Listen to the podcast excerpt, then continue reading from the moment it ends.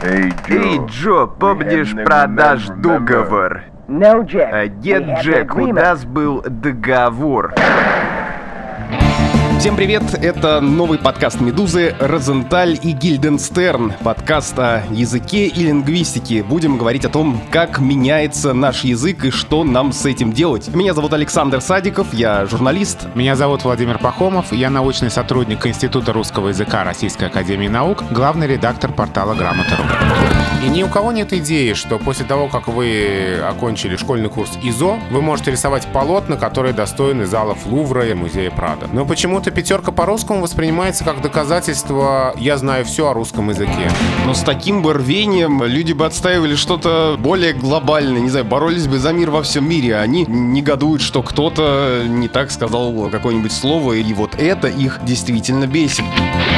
Споры на эту тему ведутся, наверное, столько, сколько существует язык. Журналист-подкастер, вот еще одно заимствованное слово, радиоведущий. И журналист заимствованный, и радио Ну, Что ж заимствованное. такое? Кошмар. Да, и... э, Кошмар нау- тоже заимствовался. Ну куда русский язык без разговора о том, какого рода слово кофе? Какого рода? Мужского и среднего. А почему именно так, мы тоже об этом поговорим.